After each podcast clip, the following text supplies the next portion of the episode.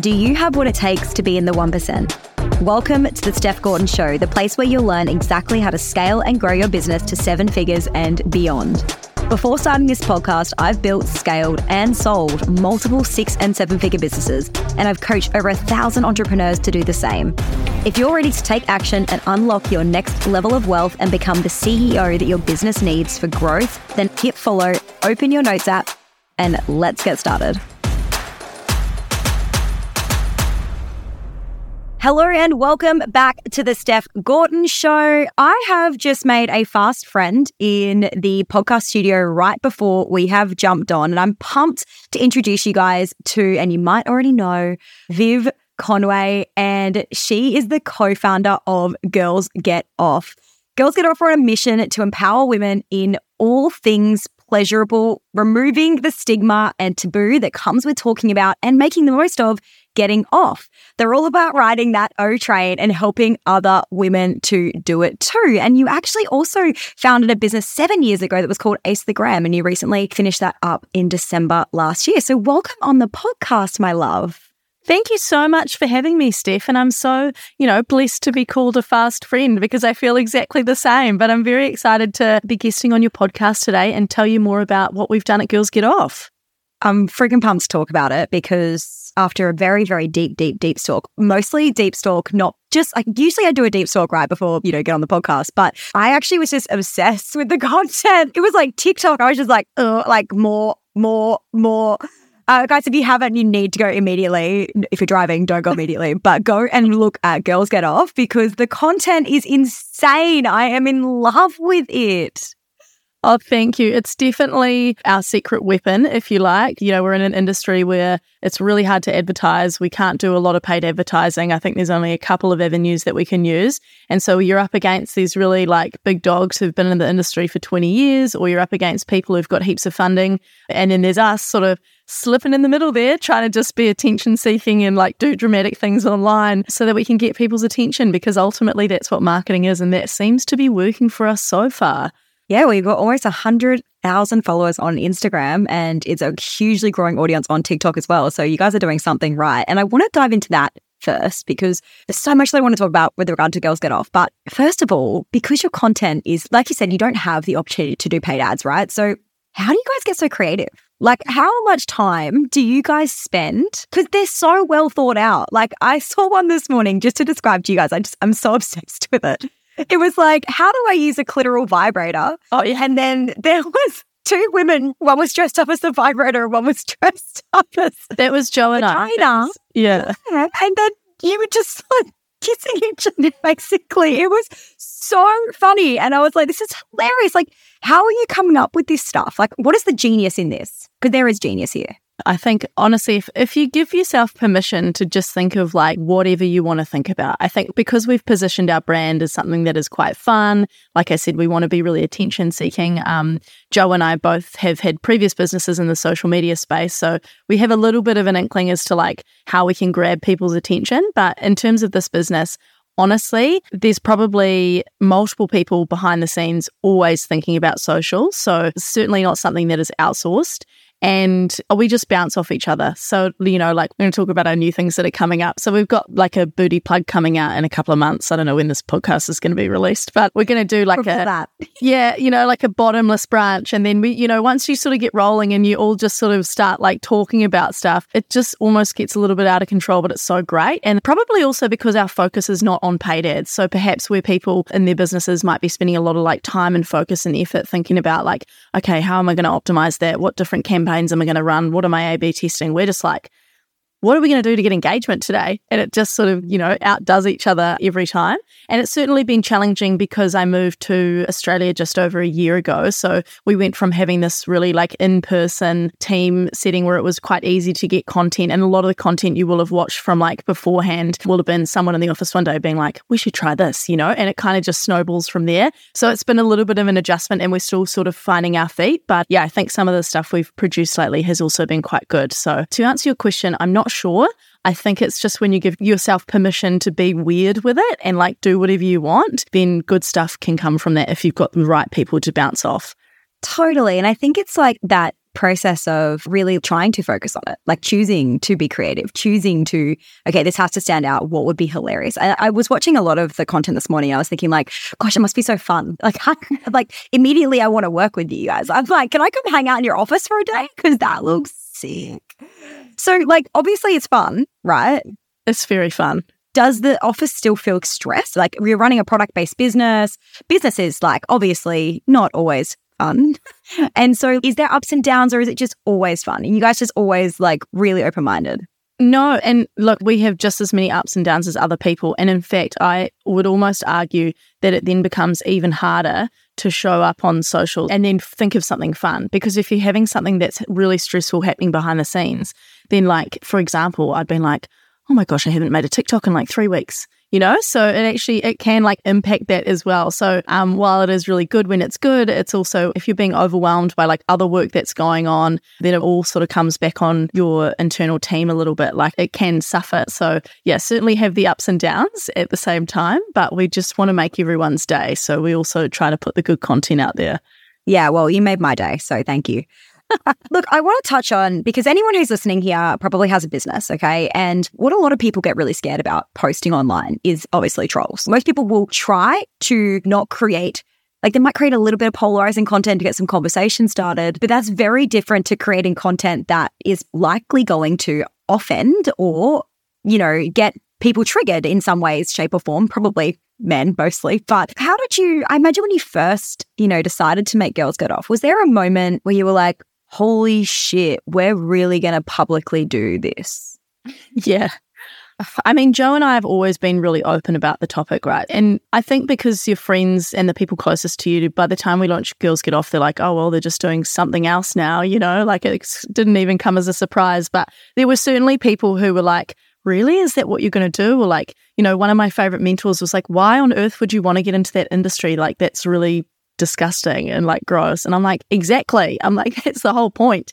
So I think, yeah, exactly. You know, so I think that the point where we realized, okay, we've got something here was actually when we first started. We'd been teasing our Instagram, sort of building it up, sharing little teasers here and there. And we put the website live on the Friday, thinking we were going to launch on the Monday. And I think we made a few sales, having only just like put the website live. So there must have been that many people like seeing the Instagram and clicking through and just sort of, you know, just in the background being really curious. And that made us go, okay, like that's huge interest to have from like not even announcing that the website is live. So I think that was probably the moment where we thought we've got something here. And look, before we started, we thought, okay, we're going to do this. What's the worst that can happen? We're going to have a thousand vibrators in Joe's garage we'll just have to give them away for free, you know? So there was still so much uncertainty before we started.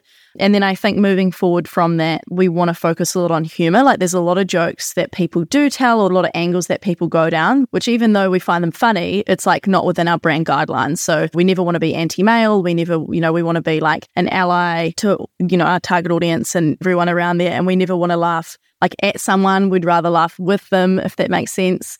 So there's heaps of learning curves that we've had. Like, don't get us wrong, we've definitely had some days where I remember one weekend we were just getting like hate from a long story, but we were just like, oh my gosh, what do we do? You know, and it feels like it's the center of the world and it's the biggest problem ever, but it's just learning curves for us. And yeah, it's been a really interesting journey. And how have your family and friends taken it? I mean, was this just normal for you guys? So were they just like, of course, this makes perfect sense you know, this is dinner table talk for them. So this is fine. Like, was that how it was? Or have there been people who have been like, oh, really? You're talking about orgasms publicly? I know. And like, honestly, when I was, uh, must have been 21 when I, you know, started working for myself full time. And honestly, when I told my parents I was going to quit my job to do Instagram in terms of managing accounts for other people, they were more shocked by that then, you know, the five or six years following when I turned around and said, Oh, Joe and I are going to start a vibrator business, they were like, Oh, that's lovely. Good for you. You know, they were just like past the point of being surprised by my actions anymore. And I think friends were the same. You know, there were obviously a few, and I'm sure if people had reservations, they just weren't saying it to my face. But yeah, we got there in the end. And now we're really lucky to have very supportive people around us. Yeah. And I mean, that's so good. You're so right. It's so funny. Like, we've started a few businesses since, and mum and dad just like, good for you, honey. Yeah. Like, for the first, so nice. time, they're like, what are you yeah. doing? Yeah. so, how do you know, like, this content that you're creating, right? Like, mm-hmm. obviously there are guidelines on social media and i'm sure that especially tiktok like there's a lot and i'm sure instagram you know it's hard to get past some of these guidelines and these roadblocks I mean, you've got a huge following now, like almost, I checked this morning, almost 100,000 followers, right? You know, 98,000. Like, are you sometimes putting reels up and I just like, please don't shut our account down? Are you saying that in the back of your head all the time? all the time, constantly. So, in terms of like the people who even like post on Instagram, it's normally just Joe and I. If we train someone up properly, then, you know, someone else can. For example, our TikTok, if you go on TikTok and search Girls Get Off, that was our first account. You can see it got like so ridiculously shadow banned. We just had to start a new one. So we've got Girls Get Off underscore HQ. And then with our Instagram account, oh, cool, happy days. You know, there we are building our new business, getting to 50K. It was such a slog to get there. We were in New Zealand's second lockdown, just working as hard as we could. Woke up in the morning, account gone. And it was just like, oh my goodness. Oh my goodness. It was like literally, I had friends who, after we got the account back, messaged me like, I didn't want to message you because I knew you'd already be like stressed out. And we are well aware that building your account on like someone else's land essentially like you don't own that traffic. So we're always really careful to think about how we building our email list like how we thinking about ways that we can grow like our own traffic. But yeah so we lost our account at 50k for about 24 hours and it was because we'd posted a question box reply that had certain words in it that described a certain act or something. So now we know and like with confessions that we do every sunday we'll like download them, cross out words. We set up a burner account as well. So now we've kind of got a backup Instagram account too. And I don't know, for those that we often get asked, how'd you get it back? Like I trawled through any contact I could have possibly had ever. And we sent a message out to like our email list to get our followers to report our account as missing. Like I think you can go onto Instagram and say something's wrong. So I don't know whether that helped as well, but somehow we managed to get it back within 24 hours. And I know that for a lot of people in the sexual wellness space, like this is something that they have to deal with all the time. But yeah, we just, we got it back and now we are extremely careful. Yeah. Mm, yeah, for sure. And I've had clients that have been in the space, and it's that really fine line that you have to like constantly dance between. Uh, but you guys do it so well. Like it's really tasteful, and you've done a really good job. So it's a huge business now. Like, how many countries are you now sending like products to? Where are you guys up to? Well, interestingly, we're probably still 80% New Zealand and 20% Australia. So, yeah, I mean, if anyone wants to collab because they need to launch into the New Zealand market, we're your gals. And we just had a conversation with a mentor today and got talked off the shelf of going into the US, you know, like tomorrow, because we get such shiny object syndrome. And so we do send product to the UK and the US if people order it. But our main focus is Australia and New Zealand. Yeah, because I mm. think a lot of business owners will be able to relate to just like thinking that the grass is greener and being like, oh, look at that little shiny opportunity. Or you hear about like one person who's had a little bit of success using, you know, a few influencers over there or how it worked for them. But the reality is that sometimes you just have to commit to the grind and like just focus. Yeah, for sure. And I think it's that almost like you, you think it's going to be the quick win that you're looking for. I Yeah. think that that's what it is. Like you're like, oh, Yeah. we just broke into America. There's like, you know, however many billion people are over there. You're just like, we'll just make heaps of money. Like it's just so like you, your head just oversimplifies it so much. But like logistically, you know, there's just so much that goes into it that you just like not even considering. You're like, we'll make heaps of money. All we need to do is just get Kim Kardashian to have one of our vibrators. Then we'll be sweet. Like, and that as if that's going to have no flow on effect to like the actual business. Totally. The exact same thing happened. Like, we'd probably been going a year and we thought, great, let's go into Aussie. Like, because we've got this influencer thing down in New Zealand, we'll just replicate it over there. Easy. And then we started doing it and we were like, oh, but we've got a really high return rate on our previous product. And actually, we're kind of losing money. So it was just like, that's a stupid idea. Focus on New Zealand. And yeah, it's been really good. And it's been really good to build out like awareness and build out the community by focusing on like one place at a time. And look, I'm sure there's different strategies for different people, but that's what we're rolling with mm. at the moment. Yeah, yeah, yeah. Amazing. There's been a few big changes in my life lately, including shutting down my successful and wildly profitable seven figure business. You might be asking why, and it's because I could see with so many of my clients, they were getting frustrated with information overload. They had so many things they needed to action in their business and not enough time. They just wanted the exact steps and tools so they could grow and scale their business to six figures and beyond. And so I spent the last six months building a curriculum that covers the three areas you need to focus on if you want to accelerate your business. We teach you how to streamline your business operations, overhaul your sales systems, establish yourself as the go to in your industry, and give you access to the exact templates and systems you'll need to do it fast. Spots here are strictly invite only, so if you're ready to take action, head to the link in the show notes and apply for Success School now. So, obviously, when you first started Girls Get Off, you ordered a thousand vibrators. It was one product, right? Yeah. So, tell me about how that launch went, that sale went. How quickly did you get through a thousand vibrators? And how did the pre order go for your next product release after that? Give me a bit of a rundown of how that looked. Yeah. So, because we identified in the market that, okay, if someone decides I want to go and buy a sex toy, their options at the time were either I go into the weird shop and talking to someone who doesn't look or sound like me and I don't know what to choose and it's not a great experience, or I go online and that's all well and good. But if you click on toys for her, there's like 800 different types. It's not like choosing a movie. It's not super simple, you know, you don't necessarily know what you like. So the reason we started with one toy is that we thought, okay, if we can just sell one toy to people, we'll say, this is the toy for you. It's going to be great. And so that's why we went down that path. I actually don't remember how much we sold at the start, but I do remember that first weekend and thinking, I think we might have had like, oh, I remember the stack of pre sales. Maybe we had I don't know, maybe we had 50 pre sales or something, which was like insane. I was like, who does this? This is crazy.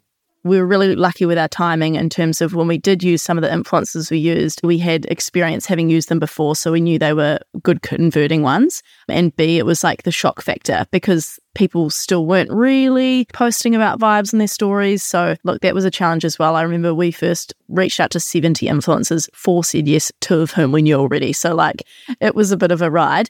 Um, and then in terms of our next product, so we had that product unintentionally by itself for like probably 18 months. Like we would have loved to have a new product within the first few months, but due to, you know, such as life in a product business and a number of hurdles, not being able to go to China at the time, at one stage we thought we'd try and outsource like the sourcing of the product because that might take something off our plate, but it didn't go to plan. So the launch of Tiff, which was our second toy, we didn't launch till I think it was the 1st of September or the 1st of October 2022. So we launched in March 21.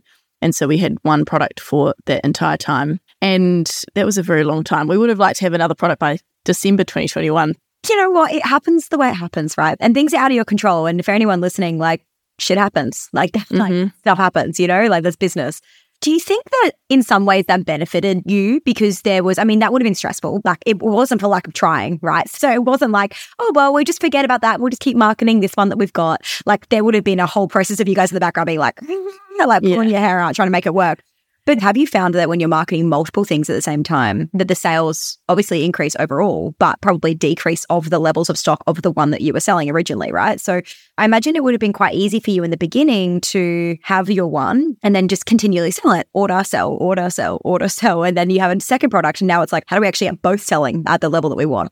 Yeah, 100%. And selling just the one product was, uh, yeah, I'd highly recommend that if that makes sense to start someone else's business. But yeah, when we had another one, actually someone said that to me, like, you need to remember that you need to explain these things to your audience more because we're just out there being like, yeah, we're to new toy, whatever. But it's not as like simple or as straightforward as Missy, our like first toy. And on top of that, having then since bought out like the book. So we have this book called A Girl's Guide to Getting Off. It's aimed at like couples. It's got sections on like sex positions, intimacy, butt play, squirting, you name it, it's all in there. But like that's a good example of people don't just like understand what that is. Like they don't just understand that that's the thing that could, you know, change their sex life or be the perfect thing for the weekend away. So we really had to change our like thinking a bit because we were used to just being like, here's the toy, like whatever you can see what happens and you can read the reviews. Then you do have to think a little bit harder and work a bit harder to help people understand, especially when it's online and like not in person, right? Mm. And they can't just pick up the like product and like look at no. it and read the label, you know. No. But I love the way that your website is designed. It really is designed for that like customer experience, right? So like you fall on it and there's like little graphs and stuff that are like, you know, hey, like if this is what you're looking for, and then it like points you to which toy is like better for you. It's like really clever. I was like, that's so helpful, especially for somebody who probably initially might fall into your world and might have some stigma attached to this thing that they're doing, right? And potentially nerves or emotions that are feeling into that. How have you guys come up with that idea of placing, I guess, the way that I feel that your website is set up is that you really place your customer at the heart of what you do rather than, hey, we have this product, Like build and we and they will come. Do you know what I mean? It's always like we know what you need and we've created this entire thing just so that you feel safe. I love that. And I love that you love the website because we don't like it at the moment. It's getting redone. you know, when you look at your own stuff too much, you're like, ugh, yuck, oh, that's got to go. Yeah. disgusting. Yeah. So, anyway, but thank you. I think what we have focused on from the start is that we also realized if we can use humor in our marketing, then that takes away the uncomfortable feelings because if we were going to go down the path and market this, you know, how other brands might be in their space of being a bit woo woo, some might be a bit wellnessy, that's amazing and that serves a different audience. But in order to get in touch with the masses, we figured that if this is something that's uncomfortable, if we make people laugh, if we share a confession that they go, oh my gosh, this sounds like you, or check this out, A, people are going to share it so that helps us hugely. But B, it, it just makes them laugh or have a discussion with a partner or having a discussion with a friend. And then it just all of a sudden is like, oh, okay, this is not that weird. And so by the time I think they get to the website, they already sort of feel like they know what they're in for rather than perhaps, like you say, if someone is starting out and going to a website with lots of selection, it can be a little bit daunting when the, you know, the little like bullet vibe is next to the BDSM mask, you know? So if you can make it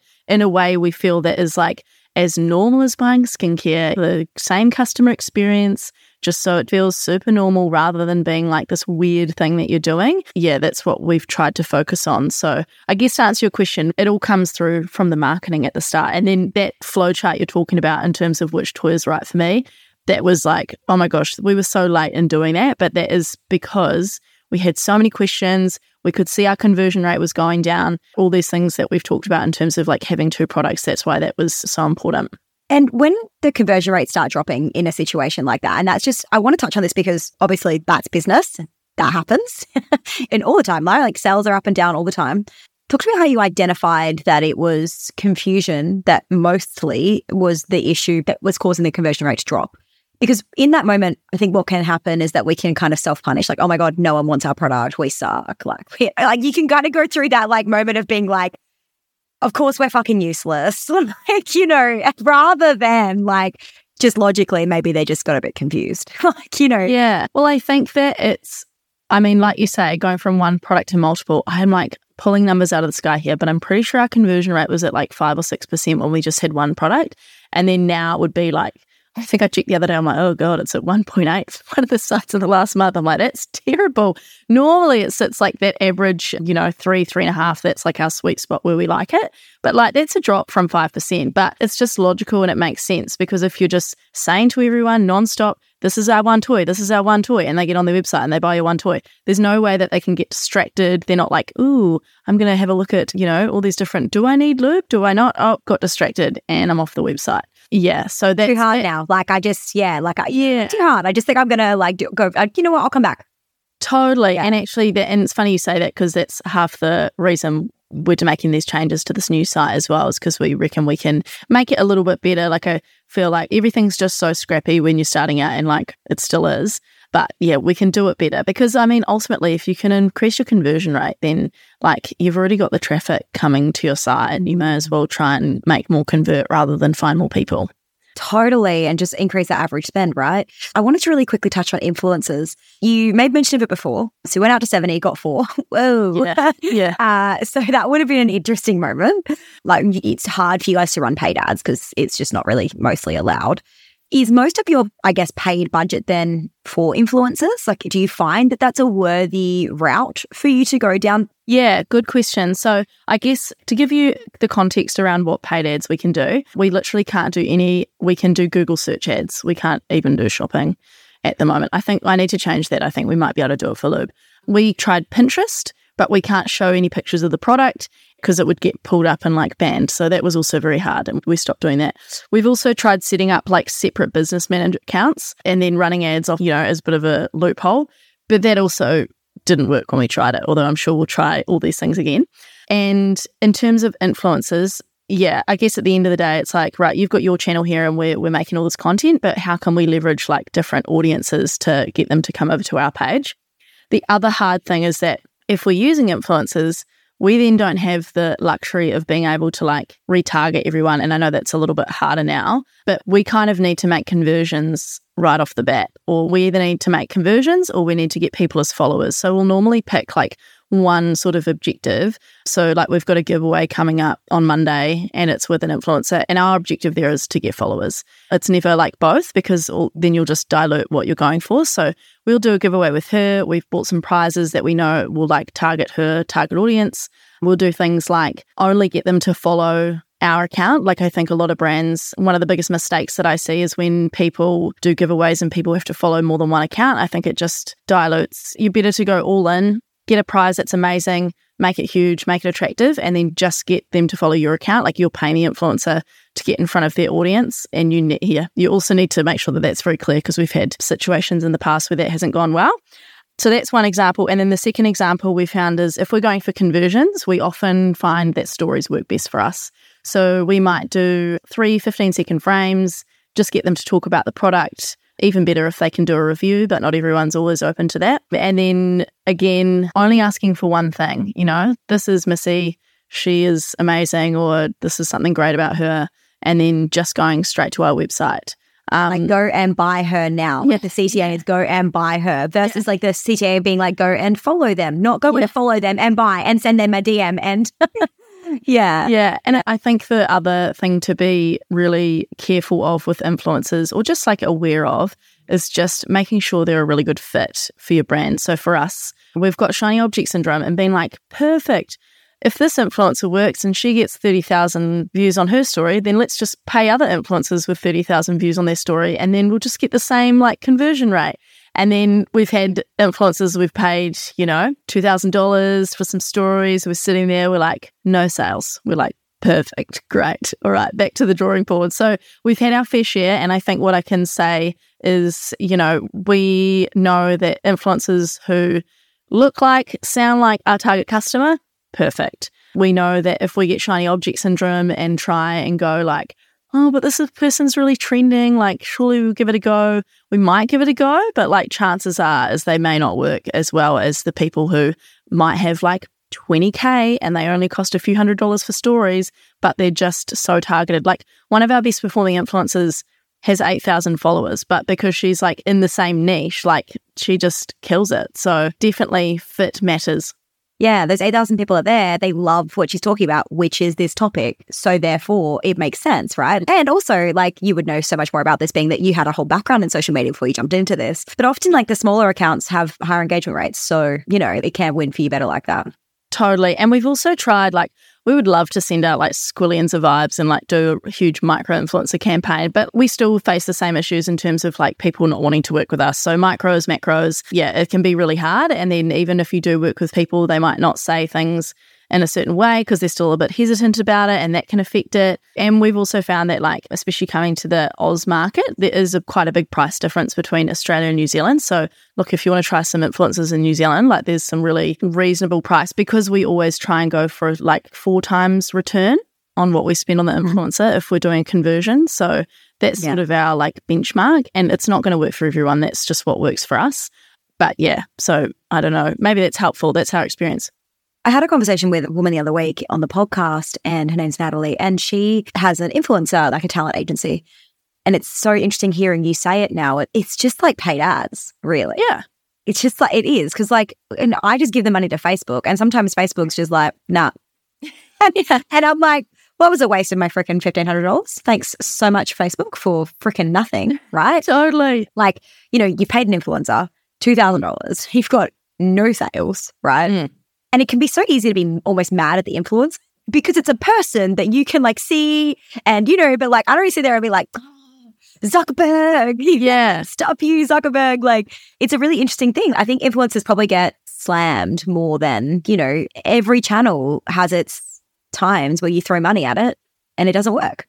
Every channel, hundred percent, and you've just got yeah. to like allow for your like testing budget. And in the situations where we did that, it's because we got a bit too keen, but we learned our lesson. And also, like, we look for a four times return on conversions, but that's because A, we've got a product that people probably aren't going to buy again for a few years. And be like different if you've got a product where you know the lifetime value of your customer and you know that like you've only got to sell a few, you know, bags of protein powder and then they're going to come back every month. Or if you can, you know, remarket to that audience. So it's totally different for everyone. I think that the bottom line is they work. You just have to be prepared to test it and you can still be conservative about that or try different things, as you mentioned, like micro influencers. But yeah, it, if it doesn't work, it's not because influencers don't work, it's because you haven't found the right fit. 100%. So, last but not least, what is next for Girls Get Off? What's the plan? Obviously, a new website coming, very exciting. Yeah. A new product coming as well. Yes. Yeah. Um, what is the plan? Is it more product? Is it more eyeballs? Are you going to take over the world? Are you going to help every single woman in the world have an orgasm? What's the plan? 100%. We're just out here trying to normalize female pleasure. Um, yeah, so we have a few products in the line. We're looking at kind of different options for funding, I guess, because that's a normal growing pain of any growing business. So that's been a whole new world as well. We are obviously focused on the New Zealand market just as much as the NZ market now. So I'll be doing more content down at the prom in Bondi. And yeah, that's our plan for right now and then it'll be expanding into other places. Like we've got big plans for girls get off just because we've seen how like how fun and cool it is when more people sort of join our community and you know get to have a laugh out of it and get to be involved.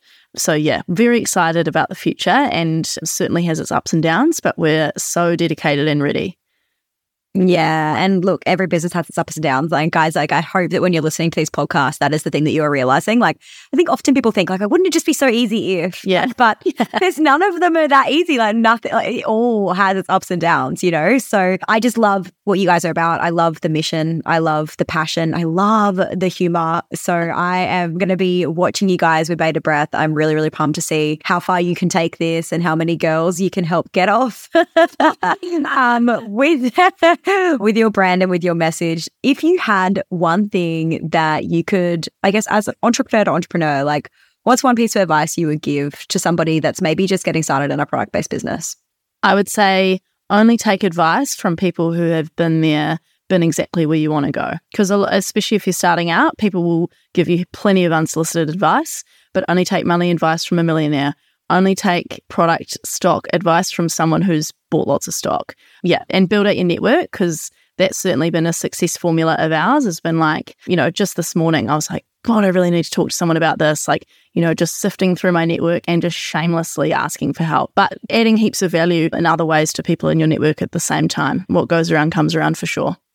I love it. They say, yeah, your network is your net worth, right? And I think until you are in the situation where you realize it is the most solid truth, like for sure, I couldn't agree with that one enough. Look, Viv, thank you so much for jumping on the podcast with me and chatting with me about this. Guys, if you haven't already gone and followed Girls Get Off, please go and check it out. It is unreal. Guys, if you loved today's episode, we would love it if you would take a little screenshot and tag us both. All of our contact details are in the show notes. So tag us, let us know what your biggest takeaway was. And thanks again so much, Viv, for jumping on. Thank you so much for having me. This has been so great. So fun. I'll see you next week, guys. Nothing changes if nothing changes. I want you to reflect back on this episode and write down right now what action you're going to take and what you're going to change after listening. And after you've done that, please tell me, slide into my DMs. It means the world to me to know that you're getting value from this podcast. I always want to know what you want to see more of, the things that have landed, and the ways that it's changing your life. And if you're ready to build a scalable, saleable, and profitable business, we're currently taking applications into Success School, which is my mentorship program to take your business to seven figures and beyond. You can apply now via the link in the show notes.